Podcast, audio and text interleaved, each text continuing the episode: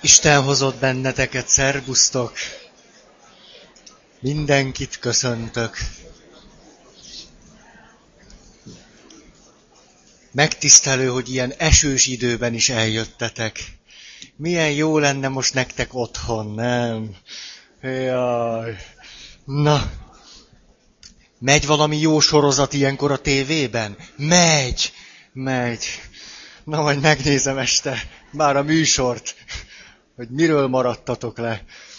Ma befejezzük, nagyon remélem, a 108 pontot, a hamis Isten képzeteinkre vonatkozó 108 pontot, mert miközben az Isten képzeteinknek az volna a Isten és az evolúció adta célja, hogy az Istenhez közelebb vigyenek bennünket, hogy valamit tükrözzenek, ne is tükrözzenek, áteresszenek az Istenből. Éppen sok esetben az Istenről alkotott képzeteink többet takarnak el belőle, mint amennyit áteresztenek. Sőt, néha egészen dezinformálnak minket. Na nézzük. Hanyadik pontnál tartotok ti? Tessék? 84. Én is. 85. Én is. Hát valahol ott tartunk, hogy mondtam-e azt, hogy Isten figyeli az ember minden mozdulatát. Nem, ezt nem. Most jobb, ha, ha tudjátok. Tehát Isten figyeli az ember minden mozdulatát.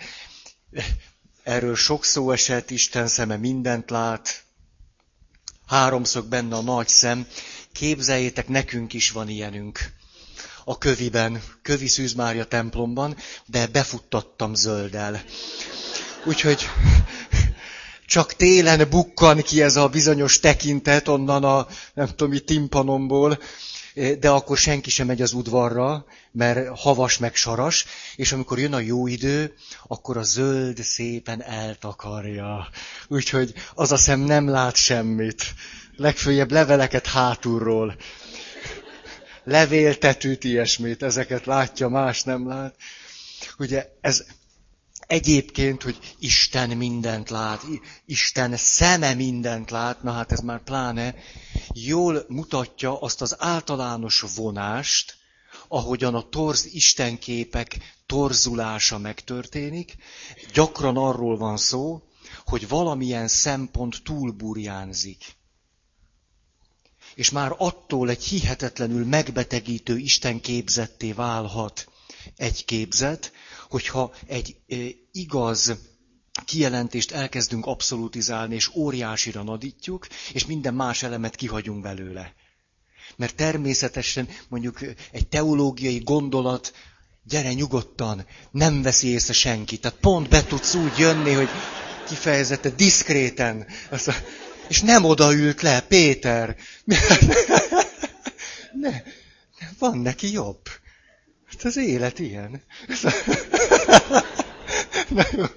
Szóval, szóval természetesen a teológiai logikában vagyunk, mondhatjuk azt, hogy Isten minden hatóságából, minden tudásából levezethető egy ilyen gondolat, hogy Isten akkor természetesen mindenről tud, mindent lát, ez oké. Okay. De mikor ezt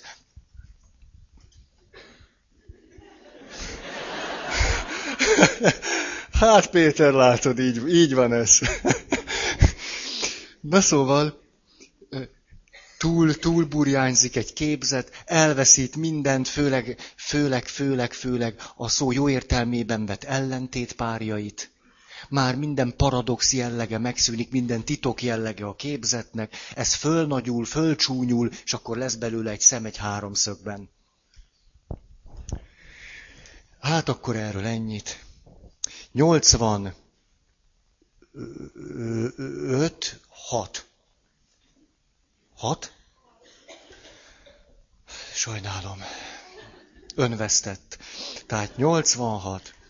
Bár te rossz vagy, Isten olyan jó, hogy mégis szeret téged, amiért hálásnak kell lenned. Ez azért már nagyjából megvolt. Nem is tudom, hol olvastam már ezt, de azért a, a polgári, vagy főleg kispolgári nevelésnek klasszikus története az, hogy amikor az apa jól megveri a gyereket, akkor hogyan fejeződik be ez a megverés?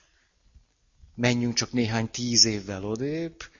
Ugye, ha mondjuk olyan 80 évet megyünk odébb, akkor kezet csókol az apjának. Ha, ha csak szó van, akkor nagyon hálás vagyok, köszönöm apám, igazad volt. Jó pár ilyen történetet hallottam és olvastam, ha, nem tudom, hogy, hogy micsoda, micsoda brutalitás ez, hogy a jobb kezével megver az apám, és azután csókoljak neki kezet. Ugye, mert fejezzem ki, hogy az apámat föltétel nélkül tisztelem. Hát elég húzós. 80, ez katasztrófa, 6, 7, jó, 87, akkor mindig kettőt hozzáadok. Mindig hasznosan kell tölteni az időt. Ó, a protestáns etika egy gyöngyszeme. Isten sosem fárad el, Isten mindig tevékeny. Ugye szokták idézni Jézusnak a mondatát, az én mennyei atyám mindig mit csinál? Munkálkodik, vagy mi attól függ, hogy hol fordítjuk, munkálkodik, ezért aztán az embernek... Tudjátok, kik a skótok? Pazarlós vábok.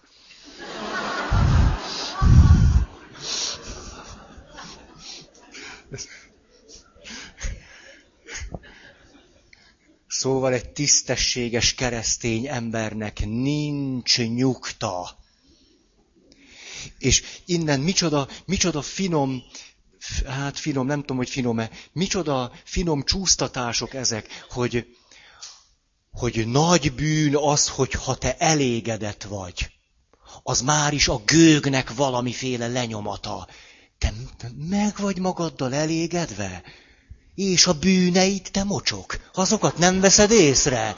Azonnal menjél, tartsál bűnbánatot, olvassál a Szentírásból mintha ugye egy keresztény ember nem lehetne elégedett, mint az elégedettség egyenlő az önteltséggel, az önelégültséggel. Az teljesen más, az önelégültség, hát az nem egy jó állapot szerintem. És képzeljünk el valakit, aki önmagával eltelik. Hát, az, az, hát, azt megnézném. A, már hogy az jó-e neki. A, de az, hogy valaki lehet elégedett, és ez már csak azért is hihetetlen, ahogy, ahogy, ahogy állandóan, miket szoktunk mondani? Állandóan előre akarunk jutni. Mindig, most már kicsit észhez tértünk, most már csak föntartható fejlődésben gondolkozunk. Nagyszerű. Akármennyire is gondolkodhatunk föntartható fejlődésben, ha az embernek a belső fejlődéséről nem esik szó, hogy az lehetséges, hogy van olyan, hogy belső növekedés, hogy belső gazdagodás. Amíg a világot abból a szempontból nézzük, hogy a spiritualitás teljesen kivesszük belőle, úgy van ez a méről ható szinte ösztönszerű valami, hogy növekedni, fejlődni, teljesen rendjén van. Itt belül van mindig végtelen távlat. Itt belül. Ha az ember a fejlődést és a növekedést mindig anyagi értelemben veszi, ez olyan mértékben, hogy is mondjam, üti a realitást, nem üti a realitást? Tehát az ember fejlődik egy ideig, nem? Az izomzatunk nő, egyre nagyobbak leszünk, és akkor van egy középpont, és utána kezdünk összemenni. Nem így van. Nem az a normális. Az élethez nem tartozik hozzá. Hogy az embernek fizikai értelemben van egy csúcspontja, és fizikai értelemben az ember szép lassan lecseng, és szép lassan az ember kifogy ebből a világból. Nem? Milyen szép és normális dolog ez. De amikor valaki csak a fizikai világban próbálja ezt a belső lelki késztetését, ezt a belső vágyát megélni, és nem veszi észre, hogy ez nem a fizikai világra vonatkozik, abban is megjelenik, de annak megvan ez az íve. Hát ez egy sokkal tágabb világra vonatkozik, amiben tényleg lehetséges a növekedés a halál pillanatáig, és még abban is. Ezért számomra csak elkeserítő tud lenni az, amikor valaki 80 évesen is még nem tudom, mit, mit, ő, még, ő még most nem tudom, mit csinál. Nem sajnálom tőle, de hát ezért, hogyha a szó jó értelmében képesek vagyunk, hogy szól a református esküszövege? Azt mondja, ő vele megelégszem. Igen, ilyen gagyi vagy, megelégszem vele. Na, szép. Az ember semmivel se elégszik meg. Azt hajtja előre az életet. Ismeritek ezt a közhelyet, hogy az embert az hajtja előre, hogy, hogy elégedetlen, és ez őt motiválja. Hát az ilyen ember sosem volt még elégedett, mint ahogy mondjuk egy fa. Egyszerűen csak rügyet hajt, vagy mit csinál, rügy, vagy mindegy, nem vagyok közgazdász, és a... És, és, úgy nehezen tudom elképzelni, hogy, hogy, hogy mondjam, elégedetlenségből jöjjön a gyümölcs. Nem tudom, ezek a rohadt virágok itt vannak már rég ide, dögöljetek meg virágok, már túl, rég túl kellene rajtatok lennem már, már hol van az a kis gyümölcs, már... Hát... És hogy nagyon szép, református testvéreink nagyon jól mondják, ő vele megelégszem. Hmm. Úgyhogy ez a mindig tevékenykedni, meg nem tudom, mindig elégedetlennek lenni, mint hogyha ez volna a kereszténységnek valami foglalata, hát én nem kívánom ezt nektek. Tudjatok ücsörögni a foteletekben, tavasszal a, mit tudom én hol, patakpartján, nem tudom, de tudjatok ücsörögni. Aranyérrel nehezebb. Én ez kétség kívül így van. Nőknek is nehezebb, vigyetek kis párnát. Nagyon, ti nyitottabbak vagytok alul, vigyetek párnát, minden is. Nem így van. Na. 88. A szórakozás megvetendő dolog. a, itt annyira, annyira érdekes, hogy hogyan lehetséges az, hogy eltelik 20 év, és valaki mondjuk 30, 35, 40, 45 évesen totálisan elfelejt, hogy milyen volt fiatalnak. Nem? Persze, félelem, aggodalom, értem én, értem én. De hogy egy fiatalnak az a dolga, hogy szórakozzon többek között. Hát az, hát bulizni kell. A lélektani szakemberek rengeteget tudnának arról beszélni, hogy az életkorból az akkor a megfelelő időben kimaradt vagy elmaradt dolgok hogyan köszönnek be később. És akkor ott mindig zavart szoktak okozni. Mert hogyha én 17 évesen napi fél órát tanulok normális gimisként, legfőjebb egyet, és aztán valahogy üző, kicsit összeszedem magam a végén. A, és közben pedig azon jár az eszem, hogy mikor lesz a legközelebbi buli. És kinél? Hát ez normális. Teljesen. És hogy teljesen kitölt azt, hogy kibe volna érdemes szerelmesnek lenni. Vagy hogy miért pont bele vagyok szerelmes. Vagy hogy legyen már ő belém szerelmes. Tehát ez a norm, ez jaj, de szép. Szép. Persze nagyon sokat szenvedünk tőle, de nem baj. Itt van az ideje hogy nézegessük az ellenkező nemet, aki ellenkezik, mert még... Na, hogy ez, és amikor valaki csak 5-6 évet csúszik, Ugye, és akkor 23 évesen fölébredt, 25, hú, nem jó, hát én még nem is csajoztam. Hú, hát, ugye, és akkor ott már zavarok vannak, és min, minél később valaki a maga idejében nem csinál meg valamit, ami egyszerű és természetes, gyere, biztos, hogy van valahol egy helyed. De hol? Ott. Ott.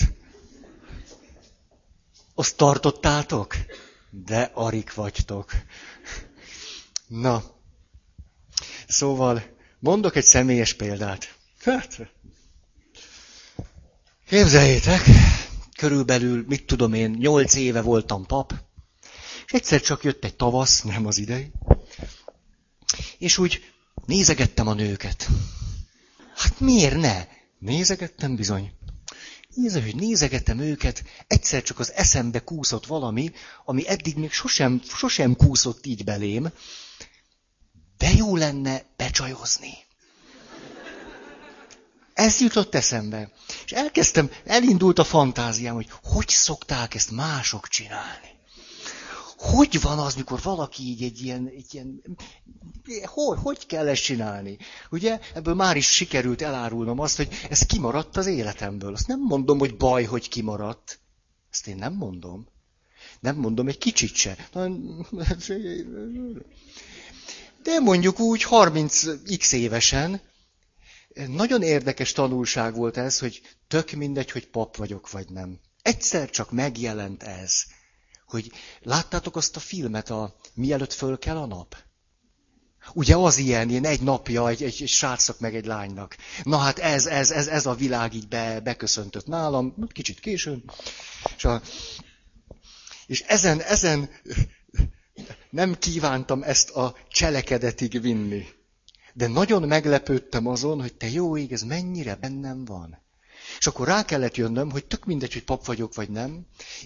Én nekem ez, és most az is mindegy, hogy ez erkölcstelen, vagy nem. Az is mindegy, hogy jól tettem, vagy nem. Ezek tök mindegy dolgok most, ebben a pillanatban. Itt most, ahogy itt ülök, és nézem a csajokat, most az számít, hogy ezt el kell gyászolni hogy meg kell siratni minden olyasmit is, ami nem történt meg. Hogy én nekem már egy éjszakás kalandjaim nem lesznek.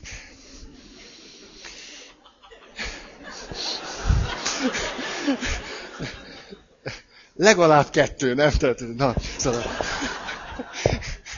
Majd kihúzom egy kicsit. Szóval, vagyis hogy az ember életében néha egész váratlanul, 40-50-60 akárhány évesen beköszönnek olyan vágyak, amelyekről azt gondolta, hogy ő nem, hogy túl van rajta, ő neki olyan sose volt, mert, mert mindig valami más szempont erősebb volt. Ugye én nekem fiatal koromban volt egy ilyen komoly morális érzékem. Igen. Hogy ez nem, nem nagyon engedélyezte számomra ezt. És ez nem jelenti azt, hogy ezek ne köszönnének be. Hogy hallottam már 40, 50, 55 éves embereket, aki zöld fotelemben ülni. Én a másikba ültem, tehát nem úgy, hogy egy. És azt mondani, hogy most jöttem rá, hogy hiányzik nekem az, hogy én sosem flörtöltem, vagy járogattam csak úgy valakivel hogy kimaradt nekem az, hogy úgy ismerkedni, meg egy kicsit ez, kicsit az. Nem kell rögtön bűnökre gondolni, de lehet arra is. Hogy én nekem ez kimaradt. És ő neki 50 évesen ezt el kell gyászolnia, mert ugyanis ez a, ő és a felesége közé áll, ő és a férje közé áll. Ha. Tehát nagyon komoly előnyei vannak annak, ha valaki élete első szerelmével megházasodik. Nagyon komoly előnyei vannak. Aki szüzen házasodik, nagyon komoly előnyei vannak. Meg hátrányai. A hátrányok ugyanúgy az élet realitásához tartoznak. És ezek a hátrányok, mert mindennek van előnye, hátrány, hogy ezt a nagybölcsességet mondjam, ezek a hátrányok néha legváratlanabbul köszöntenek be. És itt, na, szóval meg nem történt dolgokat is fontos, hogy el tudjunk gyászolni. Hogy el tudjuk siratni, és el tudjuk engedni. Még akkor is, hogyha az bűn lenne. Még akkor is, hogyha abszurdumnak tűnik, és ha totálisan nem egyezik meg az én képünkkel. Mert attól az még van. Na.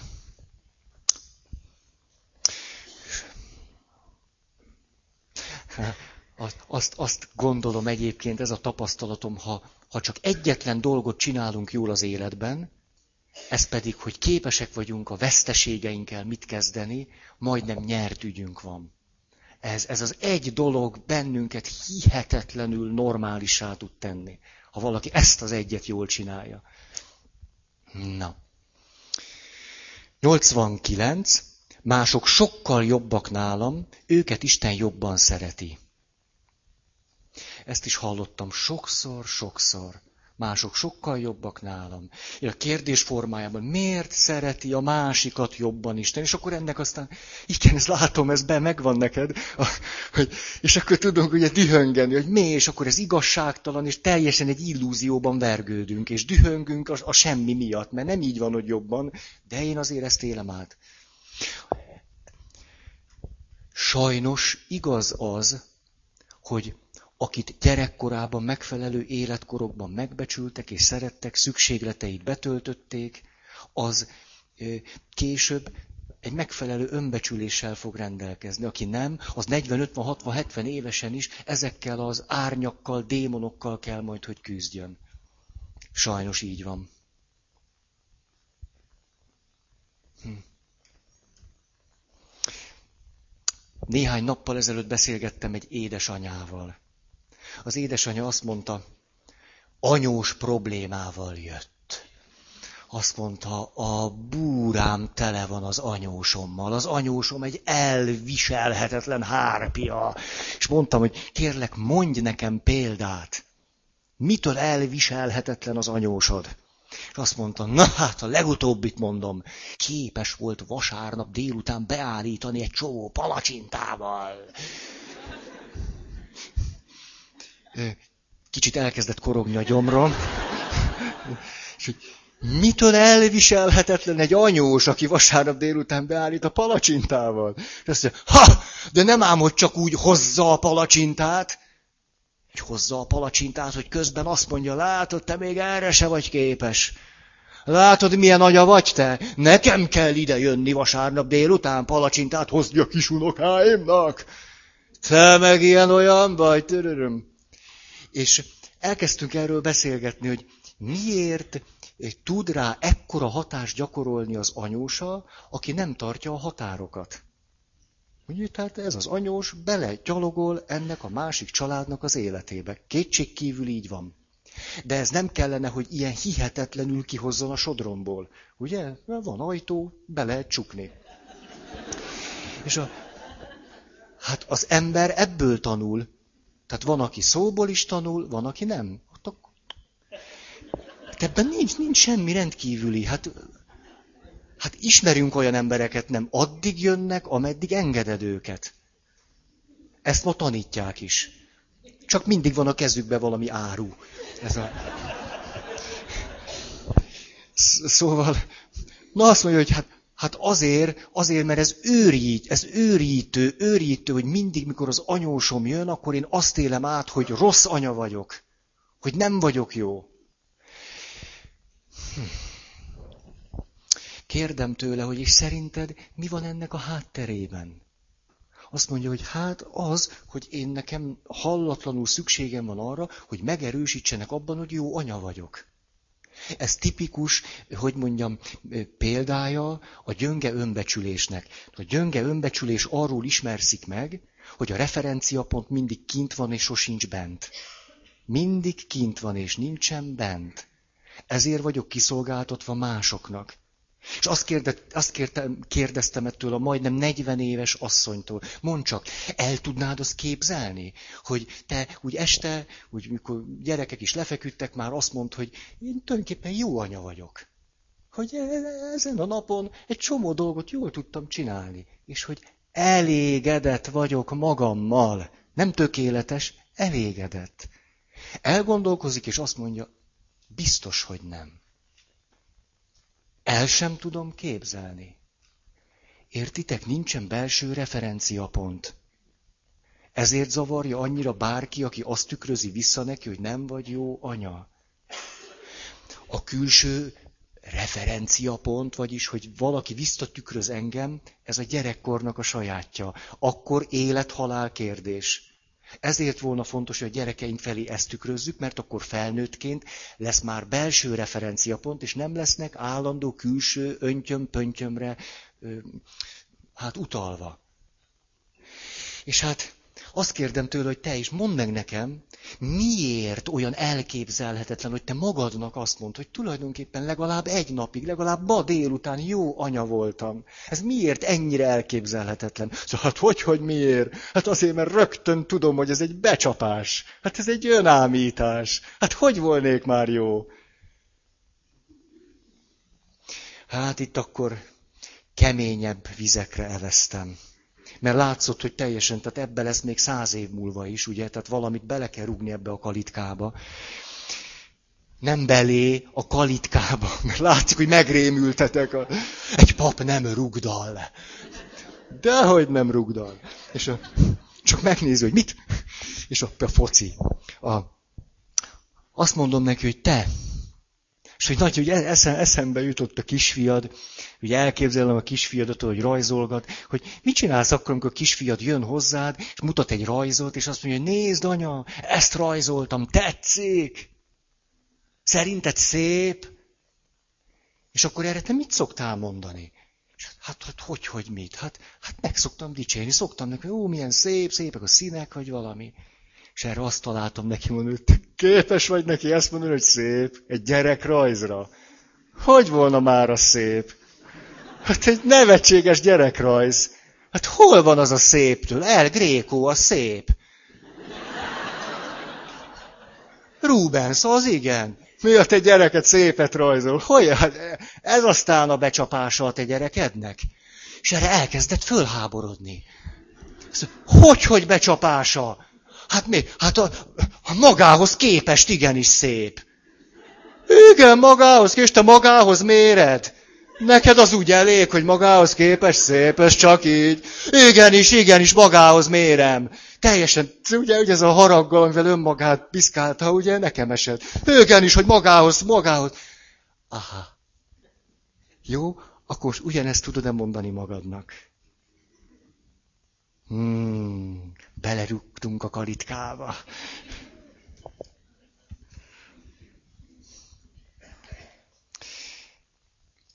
Kilencven. Saját akaratunkat meg kell törni, hogy Isten akaratát tegyük. Erről volt szó, de egy szép gondolatot hagy mondjak. Hát én nekem tetszik, aztán ti majd legfőjebb. Hogy ez szép, szép. A egyszer csak bevillant nekem most húsvétkor, hogy hány helyen van az, ahogy hallgattam, hogy a passiót énekelték a fiatalok nálunk, hogy ugye Jézus mondja, hogy ha lehetséges, múljék el tőlem ez a pohár. Ugye, hogy hogyan alkudozik Istennel, hogy hogyan jelenik meg Isten akarata, és hogyan jelenik meg Jézus akarata. És előttem is kiderült, hogy három evangélium is beszél erről a poharas sztoriról, és a, a három evangéliumban négy ilyen mondat szerepel, és gyönyörű szépen sorban vannak. Szeretném ezeket idehozni, mert én is most egy, egy, egy hónappal ezelőtt csodálkoztam erre rá. Először ugyanis Jézus, amikor még vérrel verítékezik a gecemáni kertben, a következőt mondja, múljék el tőlem ez a kehely. Ugye a szenvedéséről van szó, kereszt haláláról. Múljék el tőlem ez a kehely. Elég egyértelműen kifejezi az akaratát. Utána van egy vesző, és azt mondja, hogy de azért legyen úgy, amint te akarod. De az első rész nagyon egyértelmű, Jézus azt mondja, hogy múljék el tőlem. A következő, ott már az van, visszamegy imádkozni, és azt mondja, ha lehetséges, múljék el tőlem ez a kehely, ha lehetséges. Érzékelitek? Először, múljék el, ezt nem akarom. Ha lehetséges, akkor ne kelljen. De azért legyen úgy, amint te akarod. A harmadik mondat azt mondja, ha nem múlhat el ez a kehely, legyen meg a te akaratod. Micsoda szép. Hát ha nem múlhat el, akkor a te akaratod legyen meg. És mit mond a legvégén, amikor már ugye levágja Péter annak a katonának a fülét, és akkor visszatámasztja azt a fület, vagy mi lesz vele?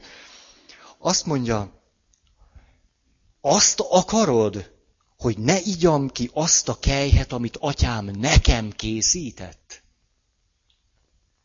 Ezt Péternek mondja. Hát Péter, te azt akarod, hogy én ne igyam ki azt a kejhet, amit atyám éppen nekem készített? És a súlypont, látjátok, a kehelyről, hogy ezt a kejhet ne, arra kerül, hogy atyámtól kapom ezt a kelyet, és az atyám ezt nekem adja. Látjátok az ívét, hogy egyszer csak az én te, az én te lesz a középpontban, és már nem a kehely. Hogy ebből az én teből még az is kijön, hogy ezt a kejhet kiiszom. De ebben a, ebben a gyönyörű ívben szó sincs arról, hogy Jézus nem mit csinál az akaratával. Megtöri. A kenyeret azt töri meg. Az akaratát nem töri meg. Hanem egy ilyen gyönyörű, gyönyörű ívet fut. Ezt akartam elmondani. Szép, nem? 91.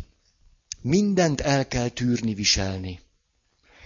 Ez a mondat egy gyerekkori túlélési stratégia visszhangja. Mert egy gyerek jut el végül is oda, hogy mindent el kell tűrni és viselni, mert hát hiszen kiszolgáltatott vagyok. Jó. Itt a... Olyan sokan vágyakoznak arra, Popper Péter beszélt erről nem egyszer, hogy volt időszak, mikor az volt a sláger, hogy minden rendben van velem, csak gyönge az akarat erőm. Ugye, hogy ez csak ez az egy bajom van, hogy gyönge az akarat erőm. És hát, ha valakinek erős az akarat ereje, az ugyanakkor a púp. Ugyanis az erős akarat erejű emberek képesek totálisan leamortizálni magukat. Az erős akaraterő arra szokott jó lenni, többek között, hogy elfolytsam az összes belső hangot, azokat, amik arra figyelmeztetnek, hogy már túlterhelted magad, már fáradt vagy, ez már nem a te dolgod, ezt nem kellene, itt már a helyzeten kellene változtatni, nem kellene érzelmi munkát végezni magadon, nem itt meg kéne állni, a helyzeten kell változtatni. Az erős akaraterejű emberek hihetetlen módon tudják magukat kipurcantani. És mi, ha valakinek igazán erős az akarata, az úgy purcan ki, hogy egyik pillanatról a másikra. Tehát a legerősebb akaratú emberek tudnak úgy padlót fogni, de úgy, hogy egyik nap még 16 órát dolgozott, másik nap már pánikbeteg. De úgy, hogy aztán évekig mehet a terápiára. Tehát az erős akaraterő, hogyha nem párosul azzal, hogy közben azért a, hogy mondjam, a testem hangjait is hallgatom, az tehát ez a mindent el kell tűrni és viselni, ez inkább egy gyerekkori, gyerekkori stratégia túléléshez, nem, meg, nem valami keresztény üzenet. 92. Bizonyos dolgokról nem szabad beszélni, azokat kimondani. Hm. Volt egy, egy kliens, aki jött hozzám, olyan szépet mondott, ezt sose felejtem el. Leült, és akkor egy olyan öt percet beszélt, egy olyan bevezetőt mondott, és akkor és akkor egyszer csak megállt, és azt mondja, hogy te tudod, igazából nem ezért jöttem, hanem valamit el akarok mondani, de egy olyan dologról szeretnék beszélni, amiről nem lehet beszélni. Egy olyan dolgot akarok elmondani, amit nem lehet elmondani. És akkor megállt, és várta, hogy én mit szólok ehhez. És erre nem tudtam más mondani, csak azt mondtam, pontosan tudom, hogy vannak dolgok, amelyeket nem lehet elmondani. És hogy ezekről a legnehezebb beszélni. Hogy tudom, vannak ilyen dolgok. És akkor ez a hölgy beszámolt az ő szexuális bántalmazásáról kiskorában az apjától. Egy ilyen dologról nem lehet beszélni. Gyerekként. Gyerekként az ember, hogy túléljen, azt mondja, hogy ezt, ezt el kell totálisan rejteni, erről nem lehet beszélni. Felnőttként azonban föl lehet nyitni ezt a titkot. És ennek a legszebb, olyan gyönyörű ez, ahogy, ahogy ő ezt bevezette. arról akarok beszélni, amiről nem lehet beszélni. Gyönyörű, és micsoda bátorság, hogy, hogy el tudta mondani. Fantasztikus.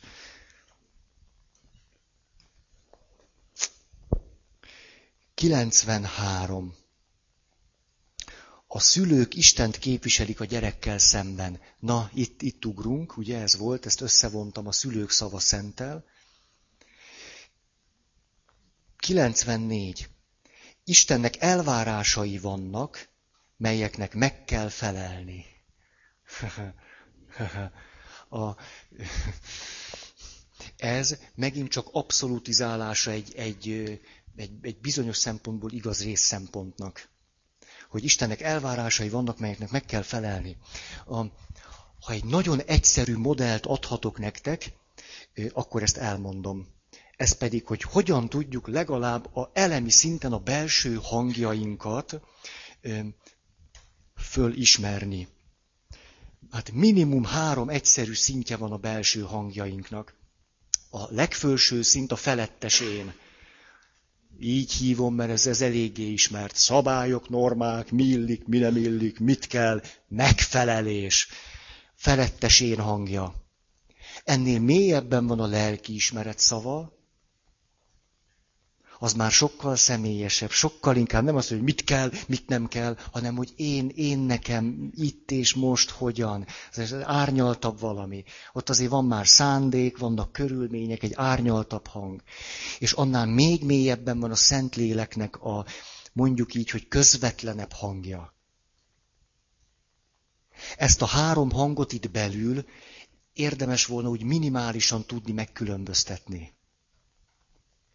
Mondanék egy történetet, amiben persze lehet, hogy egy kicsit erőltetetten, nagyon jól megjelenik az, hogy Jézus mind a három hangon tud beszélni.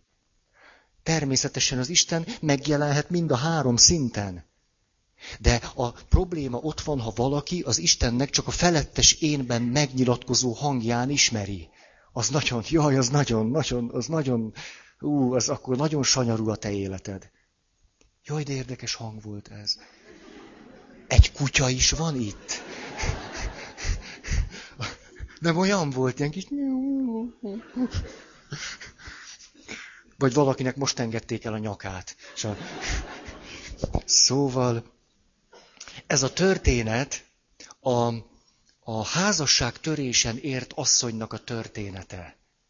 Amikor a farizeusok jönnek, és a felettesén hangján beszélnek azt mondják, a törvény azt mondja, hogy akit házasságtörésen érünk, azt meg kell kövezni. Hát te mit mondasz? Ugye a felettes, énnek, felettes én beszél így. És erre Jézus nem hajlandó a felettes énnel tárgyalni. Ezt nem hajlandó vele. Azt tudom én, hogy ez a törvény. És nem hogy nem az a... Ugye értitek ezt, hogy Jézus, ne, ne, szerintem nem is az a törvény, vagy vannak kivételek, vagy... Nem, igen, ez a törvény. De azt mondja, az vesse rá az első követ, aki bűn nélkül való. Vagyis egy belső hangot szólít meg a farizeusokban. Legrosszabb esetben is a lelkiismeret hangját kérdezi. Rendben van, a felettesén ezt mondja. Itt jöttök, acsarkodtok, csorog a nyálatok, vért kívántok. Van benne némi elfolytott szexualitás, mindegy. A, ha a belsőbb hangot kérdezitek, akkor mi jön ki belőletek? Ugye erre eloldalognak ugyanazok az emberek. Tehát volt ilyen hangjuk, csak ne, nem hallgatták meg. És akkor Jézus mond egy mondatot, amiben bizonyos értelemben mind a három hang megszólal. Ezért tűnik egy nagyon izgalmas történetnek. Az utolsó mondata ugyanis Jézusnak, hogy Jézus, mondasszony, elítélt valaki? Vádolt téged valaki? Nem, senki sem ítélt el. Erre Jézus azt mondja, én sem ítélek el. Első rész. Menj, zárójel nyugodt, menj békével, menj. Harmadik rész, de többet ne védkezzél.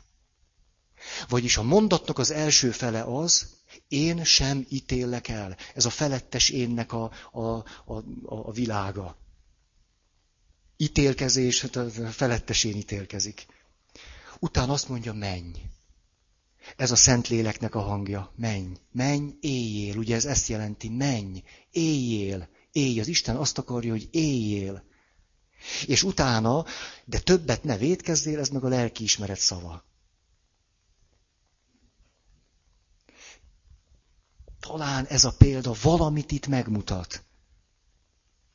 Természetesen a felettesén mondhatná azt is, hogy elítéllek, de hát itt egy nagyon komplex valamiről van szó, amiben Jézus talán nem véletlenül, mert egy ilyen hihetetlenül erőteljes felettes én vallásosságban, vallási világban, ahol ez tobzódik, ott nyilván fontos, hogy a felettes énnek a szintjén is kapjon az asszony egy mondatot, legalább egy felet.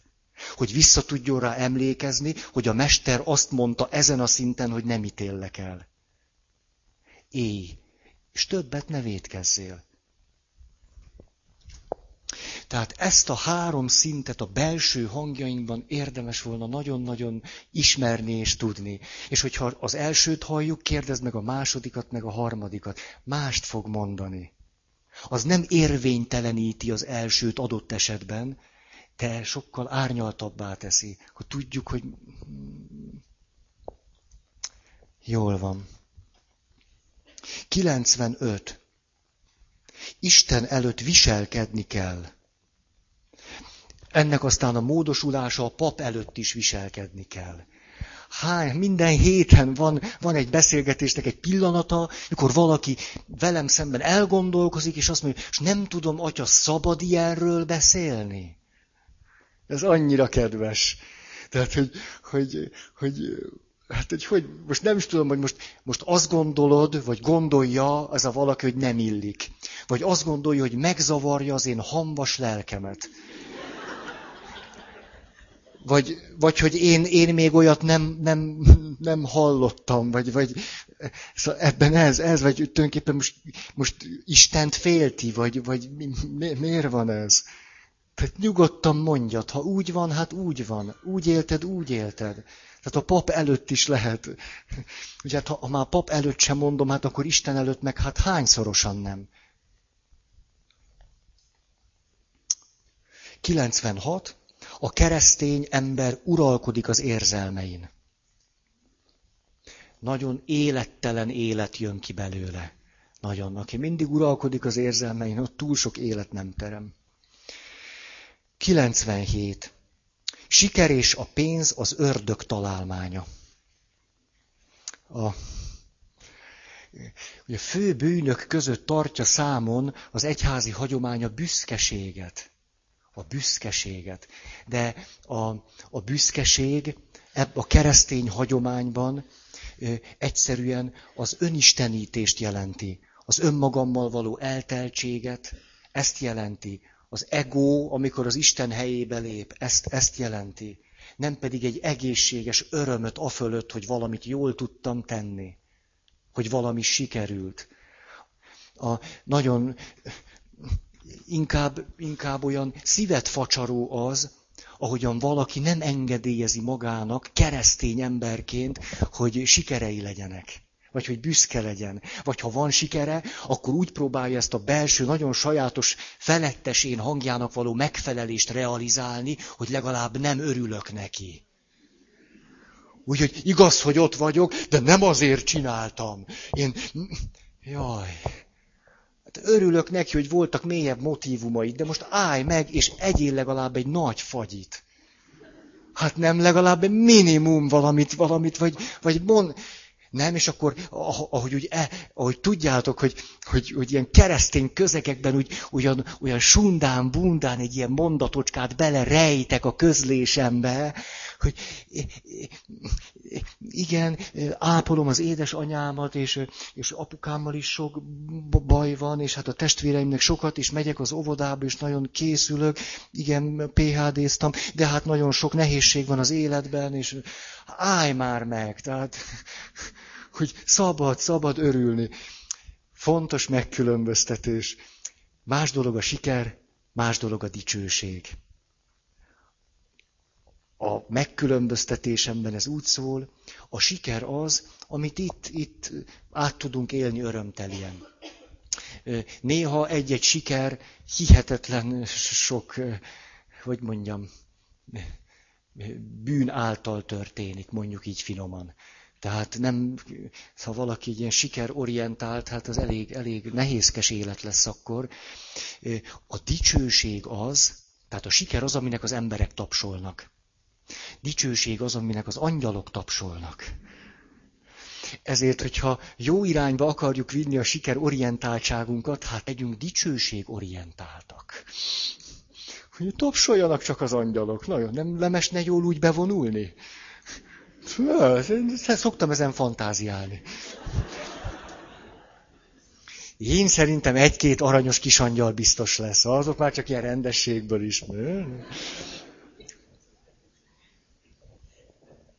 Na és a pénz. Feldmár Andrást kérdezték, ugye létrehozta a Feldmár intézetet, és akkor kérdezték, hogy, hogy egy riporter, hogy na és nem, nem, nem furcsa ez, hogy ilyen pénzér, és akkor pénzérterápia, és akkor pénz, pénzes intézet, és ez, ne, hogy, hogy egyeztethető ez össze a segítéssel? Nem piacosodik a Feldmár úr? Mire Feldmár András azt mondta, én mindig is piacos voltam. Hozzám az emberek sok pénzt hoznak. Ennyi. Tehát ha valaki a Feldmár Andrásnál akarja terapizálni magát, az gyújjon a zsebébe. Kész. Inkább az a kérdés, hogy mi a viszonyom a pénzhez. Inkább ez, inkább, inkább ez. Hogy tudok egy ilyen természetes, egészséges viszonyt kialakítani a pénzhez. Na jó. 98. Isten azt akarja, hogy áldozzuk föl magunkat. Nem. 99.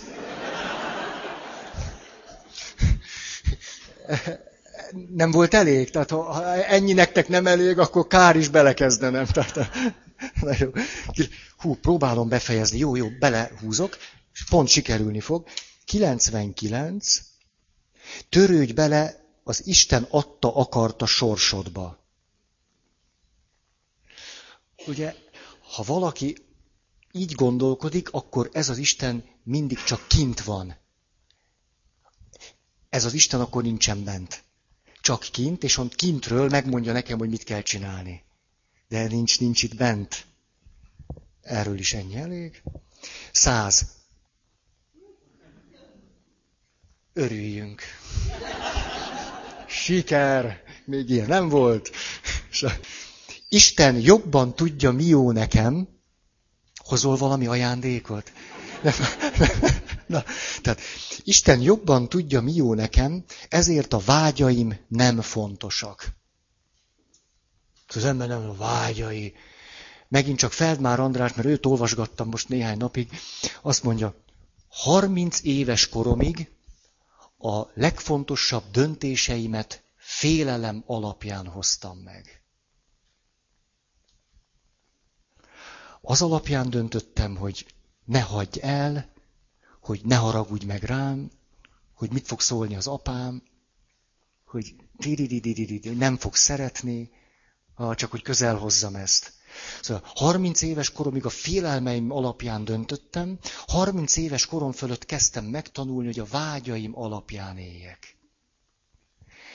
De akkor idézzük megint csak a Alice Millert, aki azt mondja, hogy a vágyakat nem kiélni kell, hanem megélni. Tehát, hogy valaki a vágyai alapján él, az nem azt jelenti, hogy a vágyait kiéli, hanem, hogy megéli őket itt. És csinál vele valamit, néha elgyászolja. Jön? 101. A keresztény embernek nem fontos a boldogság. Ez szokta, nem, nem azért vagyunk, hogy boldogok legyünk, hanem hogy Isten akaratát teljesítsük. A keresztény embernek fontos a boldogság szerintem, egyszerűen azért, mert az embernek elég fontos szokott lenni, hogyha normális. Ha nagyon megsérült, akkor lehet, hogy, hogy reménytelennek tartja, és azért nem fontos neki. Egy normális ember azért szeretne boldog lenni, de egy egészséges ember tud nem boldog lenni. Mert a boldogság is mégiscsak egy lelki állapot. Abszurdum azt várni, hogy egy lelki állapot örökké fönnmaradjon. Ez totálisan abszurdum. Ne dőljetek be a boldogság piac szirén hangjainak. Légy szí, légy szí. Ami most megy egy ilyen óriási boldogság piac, pénzen vehetsz boldogságot. Ez, ezért kell iszonyú sokat dolgozni, de meg tudod venni, és egyébként pedig mindig boldognak kéne lenni. Tehát az a normális. Hát aki mindig, tudjátok ki boldog mindig, aki folyamatosan be van lőve. Az, tehát mindig boldog, akkor elég hamar tepsibe raknak. Ez egy, ez egy abszurdum. Ezért én úgy szoktam mondani magamnak, a boldogság fontos, de nem lényeges. Fontos, de nem lényeges.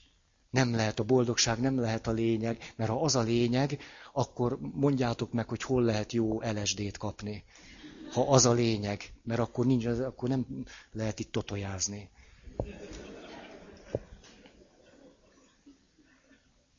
Százkettő. A kereszténység lényege, hogy jó emberek legyünk. Ez egy ilyen klasszikus kulturális félreértés. Olyan, megint csak a szívem facsarodik, hogyha valakinek a kereszténységből csak valami erkölcsi, nem tudom, micsoda jön le. Jaj, savanyú. 102. Krisztus azt akarja, hogy tökéletesek legyünk. A, sokan okosak beszéltek már arról, ha megnézzük a görög szöveget, az, hogy legyetek tökéletesek, amint mennyei atyám tökéletes, itt két megjegyzésünk lehet. Az egyik, hogy a görög szó nem azt jelenti, hogy tökéletes, legfőjebb sokadik jelentésében mondhatjuk rá, hogy az a jelentése, valójában azt jelenti, hogy teljes. Teljes. De természetesen egy, egy moralizáló bibliafordítás ezt nem szívesen fordítja így. Sajna bajna. Pedig ott egyértelműen ez van, legyetek teljesek, egészek, legyél egészséges a szónak minden értelmében, ahogyan az én mennyei atyám teljes és egész. Ez, ez. És ráadásul ez, mondjuk így, hogy egy cél.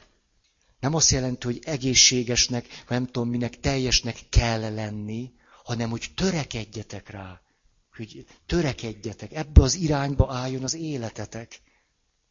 Ahogy egy kedves idős atyát szerettek idézni, egyedül Allah tökéletes. Tehát hagyjuk meg Allahnak, hogy ő legyen tökéletes, nekünk nem kell tökéletesnek lenni. Nem? De beállítjuk az életünket abba az irányba, hogy próbálunk egy teljes életet élni. Vagyis a személyiségfejlődést összhangba hozzuk az életszentségre vívő kísérleteinkkel. Mert az, ez a két út nem mindig fedi egymást. Én azt látom jónak, hogy az ember az életszentségre és közben egy teljes életre, egy élet személyiségre próbál törekedni, és a kettőt együtt. Ezt, ezt látom talán a leg, legoptimálisabbnak de nem kell elérni. 103. Aki mélyen hisz, nem gyászol.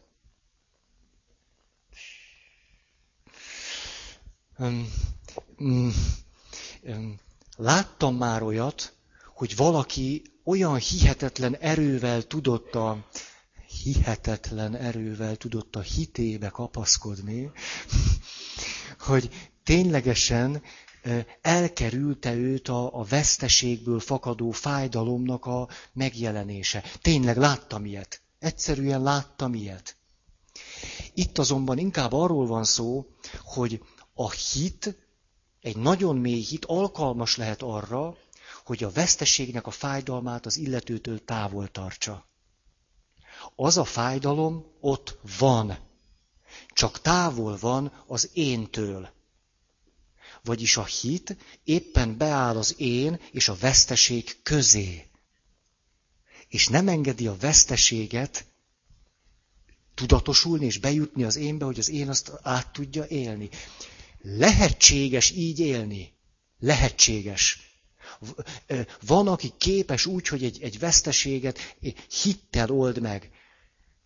A hit azonban ebben az esetben nagyon sajátosan többek között lélektani szempontból egy elhárító mechanizmusként működik. Elhárítja az éntől azt a fenyegetettséget, hogy most át kell élni, hogy iszonyatosan összetörnék, ha átélném a veszteséget. Tehát ilyen értelemben elképzelhető, hogy valaki egy mélyhitű ember valóban nem zokog, nem készül és nem sír, és az illető nem patológiás. Ez elképzelhető. A, a gyakorlat azonban az, hogy sokszor, hogy mondjam, mint a titanik léket kap. Ilyen finoman elkezd ereszteni a hitnek ez a pajzsa. És szép lassan kezdene beáramlani, és tudatosulni a veszteség és a fájdalom. Ez az a pont, ahol szerintem nem érdemes a hitet toldozni, foldozni. Nem, akkor az már ott át van, át van lőve, hát akkor most már jöjjön. A papnövendékeknél ez nagyon érdekes, hogy nézzünk egy párhuzamot. Az illetőnek van egy nagy szerelmi bánata. És a rettenetes szerelmi bánatában nem a gyászt éli át, hanem azt mondja, hogy nosza, menjünk el papnak. Az illető egy hatalmas lendülettel pap lesz. A kérdés az az, hogy mikor pukkad ki ez a védelem. Ez bár, bármikor megtörhet, bármikor. És ez nem az ő hitének a gyöngesége. Nem, hanem a hitnek ezt a funkcióját képes egy picit odébb rakni, vagy a hitnek ez a funkciója már ott nem működik. Semmi tragédia nincsen. Ezért, ezért, ha azt látjuk, hogy valaki ilyen hihetetlen, a hit, tudjátok, általában lóugrásban halad. A hit nem szeret lépegetni. Úgy az értelem az lépeget, a hit az nem, az ugrál. Ki szokott hagyni dolgokat képes úgy előre menni, hogy kihagy dolgokat, de azok az állomások azért még ott vannak. Tehát én ilyen embereknél a hitre nem szoktam ráerősíteni.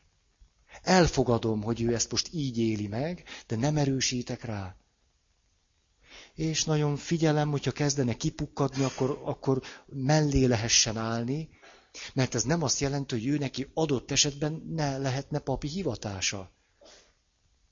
De hát ugyanígy lehet házastársi kapcsolatban is, ugyanígy.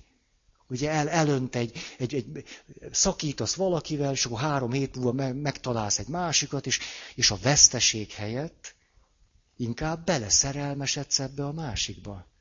Ha? Ugyanez. A kérdés, hogy mikor... Na, nem mondom már tovább. 104 az igazi jó tettek szenvedéssel járnak. A, az igazi jó tettek közül természetesen egy csomó minden nem jár szenvedéssel.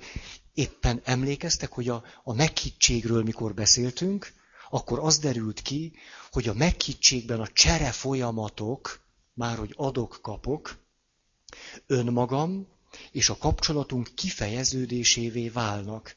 Nem azért adok, hogy adj, nem azért adok, mert így igazságos, azért adok, mert mélyen szeretlek és fontos vagy nekem, ezért az adásban, mikor áldozatot hozok érted, akkor ezt azért teszem, mert éppen önmagamat fejezem ki vele. És azt, hogy fontos vagy nekem, vagyis a kapcsolatunkat. Tehát éppen a meghittségben jelenik az meg, hogy vannak reális áldozatok, de azok nem kellenek, hogy ilyen eszeveszett szenvedéssel járjanak. Szó sincs róla, épp fordítva. Nagyon kívánom mindegyik őtöknek, de hát úgy is van erről élményetek, hogy mit jelent, hogy az ember örömmel ad valami, örömmel hozol áldozatot. Hát ez, ez csoda jó, nem? Micsoda szép, szép pillanat az. Az élvezetek, vagy ha jól érzem magam, az bűnös dolog. Az, él, az élvezet. Erről is volt már szó, mint hogy ez egy szitok szó lenne keresztény berkekben, kultúr keresztény berkekben. Na, 106. a gyerekeknek is vannak halálos bűneik. Egy gyereknek, mondjuk egy kilenc éves gyereknek nem tud halálos bűne lenni. Egyszerűen nem tud neki olyanja lenni. Nem tud. Nem. Ezt nagyon fontosnak tartom, mert ti szülők vagytok, vagy lesztek. Nem, nem tud neki olyanja lenni.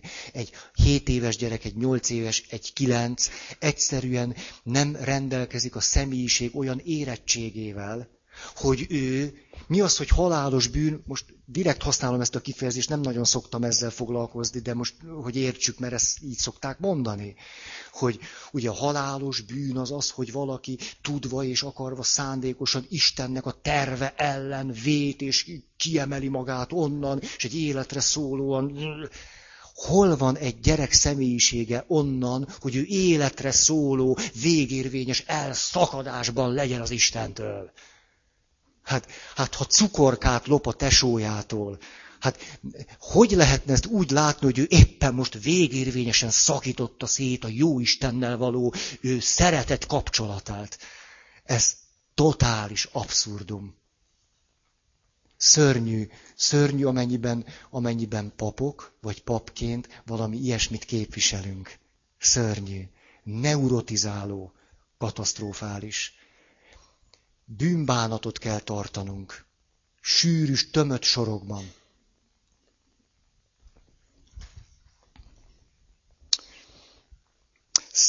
hét. Meg kell térítenünk másokat, akár akarják, akár nem. Ez egy, ez stimmel? Főleg szektáknál jelenik ez meg hihetetlen erősen. A, akkor vagyok egyáltalán elfogadható Isten előtt, ha megyek és nyomatom. Ó, és ugye szokták, akkor persze mindig van egy szentírási mondat, álljatok vele elő, akár alkalmas, akár alkalmatlan. Micsoda szorongató, folytogató Isten képzet van e mögött és a felelősségnek micsoda katasztrofális átruházása. Ah, jaj. 107. A dolgok azért nem fordulnak jobbra, mert nem imádkozol eleget. A, ebben, a, ebben a gondolatban, hogy a dolgok jobbra fordulnának, ha többet imádkoznék, jobban imádkoznék, ez a mágikus hitvilágnak felel meg, amikor egy gyerek úgy látja a világot, hogy az imádságával képes befolyásolni az Istent. Ez a mágikus hitvilág, elég arhaikus szint. Amikor tehát azt gondolom, hogy a dolgok azért nem fordulnak, hogy nem imádkozom eleget, akkor körülbelül egy hat éves, hét éves gyerek világában látom az élethelyzetemet. 109.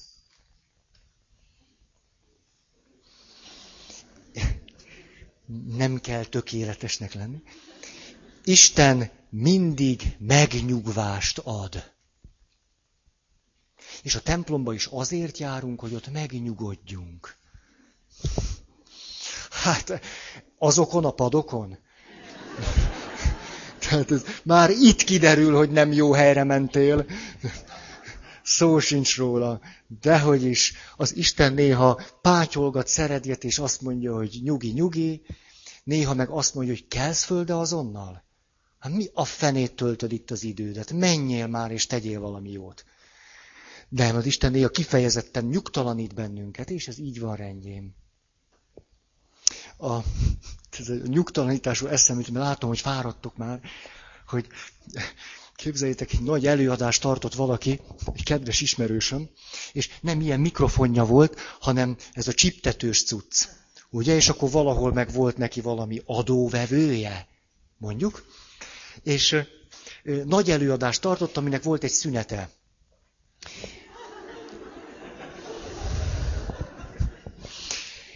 De ugye úgy volt ez, hogy ez be volt neki csiptetve, ez az elemes dolog, az meg bent volt a zsebébe is. És ugye szünet volt, mondta, jaj, de jó, kiment a...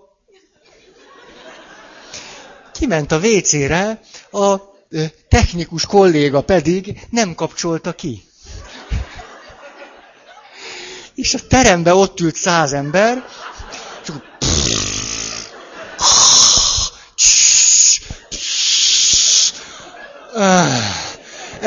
és képzeljétek el, ez, ez, és képzeljétek el, hogy belépett a terembe, és ez történt, ami most. Tehát, óriási röhögés. És fogalma se volt, hogy mitől. És, és azóta ezen a szakon, vagy micsodán, állandóan mindig, mindig az előadók között ez megy. Tehát, hogy kikapcsoltátok a mikrofont, azt mondják, ki van kapcsolva? Hát azért, lett volna egy rossz éjszakám, nekem is biztos. És akkor, akkor a 110-es, de ezt már mondtam, itt van a vége, hogy a vállás bűn. Emlékeztek, ezt beleszúrtam. A vállás vagy bűn, vagy nem. Ennél okosabbak nem tudunk lenni. És akkor rövid, micsoda? Vég, végkifejlet, vagy mi, nem, nem összefoglalás, hanem összegzés. Köszönöm. Ez az. De az, az összegzésben szeretnék olyan dolgokat is kimondani, amit nem mondtunk ki. Ez már rövid lesz, de, de fontos, hogy... Na, ezt fontosnak tartom. Az egyik. Elmondtunk itt akkor most azt hiszem 110 mondatot. Ezeknek a mondatoknak az igazság tartalmára kérdeztünk rá, nem pedig arra, hogy adott helyzetben, egy adott ember életében egy-egy általunk hamisnak tartott mondatnak nem lehet pozitív hatása vagy szerepe. Mert lehet. Szeretnék mondani egy példát. A, egy papnő vendég számolt be arról, hogy az ő nagyapja azt szerette volna, hogyha ő orvos lesz. A nagypapa haldoklott, és az kisunokája serdülő korában megígérte neki, hogy ő orvos lesz. Hogy a nagypapája vágyát teljesítse. Az édesapja nagyon büszke volt az ő fiacskájára, és azt szerette volna, hogy ígérete szerint orvos legyen. A fiú beiratkozott az orvosi egyetemre, majd pedig harmad éven úgy döntött, hogy nem lesz orvos. És a következő szempont segítette őt abban, hogy ne orvos legyen, hanem pap amit a szülei hihetetlenül rossz néven vettek tőle, mert elképzelték már, hogy az ő fiúk orvos lesz. És nem örültek neki, hogy pap lesz. A következőt mondta. Rájöttem arra, hogy Istennek van egy terve velem, és az a terve, hogy én pap legyek, és hogy csak akkor lehetek boldog, ha Istennek a tervét valósítom meg. Ha ennek a mondatnak az igazság értékét nézzük, akkor óriási kérdőjeleim vannak, de erről már beszéltünk, emlékeztek, pont ez volt az egyik példa. Azonban konkrétan ebben a helyzetben, ennél a fiatalembernél ez a mondat egy hihetetlenül előremutató mondat. Istennek ebben az esetben őt az Istenről alkotott képzete segíti abban, hogy egy szülői delegációnak a, a, a szorításából ki tudjon nőni. Ezért tehát az ő élete szempontjából, hogy ő Istent olyannak ismeri föl, aki az apjánál és a nagyapjánál is erősebb hangon tud mondani valamit, és hogy ő erre engedélyt kap, hogy erre a hangra hallgathasson, és ne kelljen a delegálás alapján a nagypapája és az apukája és az anyukája hangjára hallgatni. Ebben az esetben az ő mondata, aminek az, az igazság tartalmához kérdőjeleket tettünk, nagyon pozitív. Tehát, hogyha hozzám ez a fiatalember eljött volna, és ezt elmondja, akkor tudtam volna, hogy itt egy óriási előrelépésről van szó.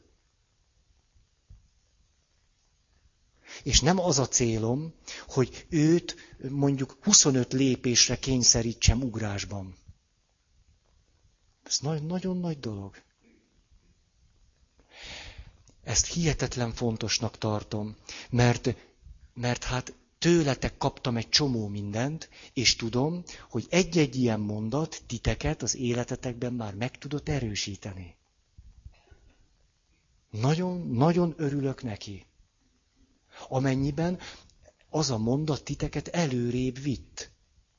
Én csak arról beszélek, hogy ezek a képzetek sok esetben többet takarnak el Istenből, mint amennyit közvetítenek. De ha valakinek még egy ilyen képzet is egy ablakocska Istenre, hát alleluja. És Isten nem fukarkodik azzal, hogy ne úgy szólítana meg bennünket, ahogy éppen tud. Hát ha valakit egy hamis mondaton keresztül tud szólítani, úgyis meg tud szólítani. Hát ha hozzám csak azt tud eljutni, hát nem vagyunk tökéletesek, mindig tulajdonképpen a hamis képzeteken keresztül ismerjük meg Istent, és tudunk valamit gyógyítani a képzeteinken. Tehát Isten nyilvánvalóan kizárólag a téves képzeteinken keresztül tud megszólítani, mert miért is volnának tökéletes képzeteink róla. Ezzel azt akarom mondani még, hogy ha tehát valamelyik mondat a te életedben fontos, hát őrizd meg. Én ki nem veszem a kezedből. Lehet, hogy ez, ez a mondat neked még tíz évig kell. Lehet, hogy egy életen keresztül kell. Én most nem neked mondtam, mert téged nem ismerlek. Én egy előadást tartottam a tévhitekről. Hogy veled mi van, én azt nem tudom. Ó, tehát védd meg magadat tőlem. Ó, legyél ott benn. Belső referenciapont. Ó. Oké. A következő, amiről még így nem volt szó, ez pedig a pozitív Isten képzetek, hogy hogyan tudnak, hogyan tudnak ugyanúgy torz Isten képzetek lenni, mondanék még egyet, ami összefügg egy szülői magatartással, ez pedig, hí, egy percem van. A kényeztető Isten.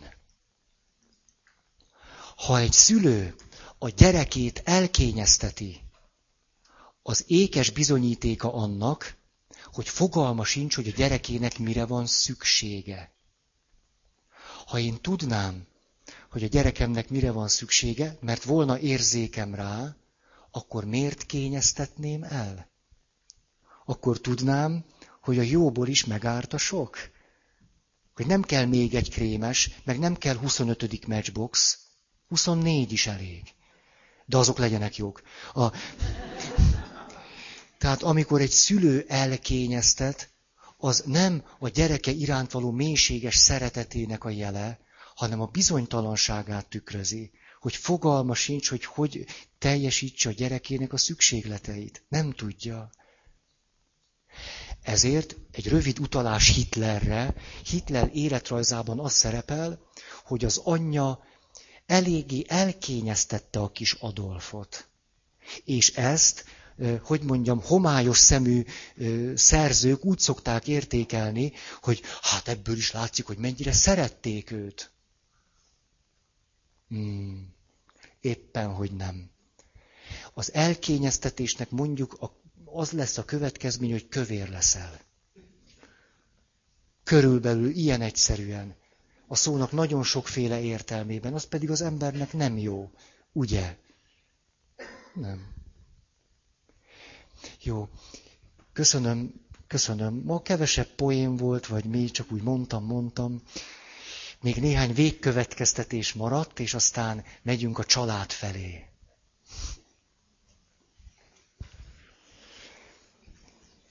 Akar-e valaki hirdetni?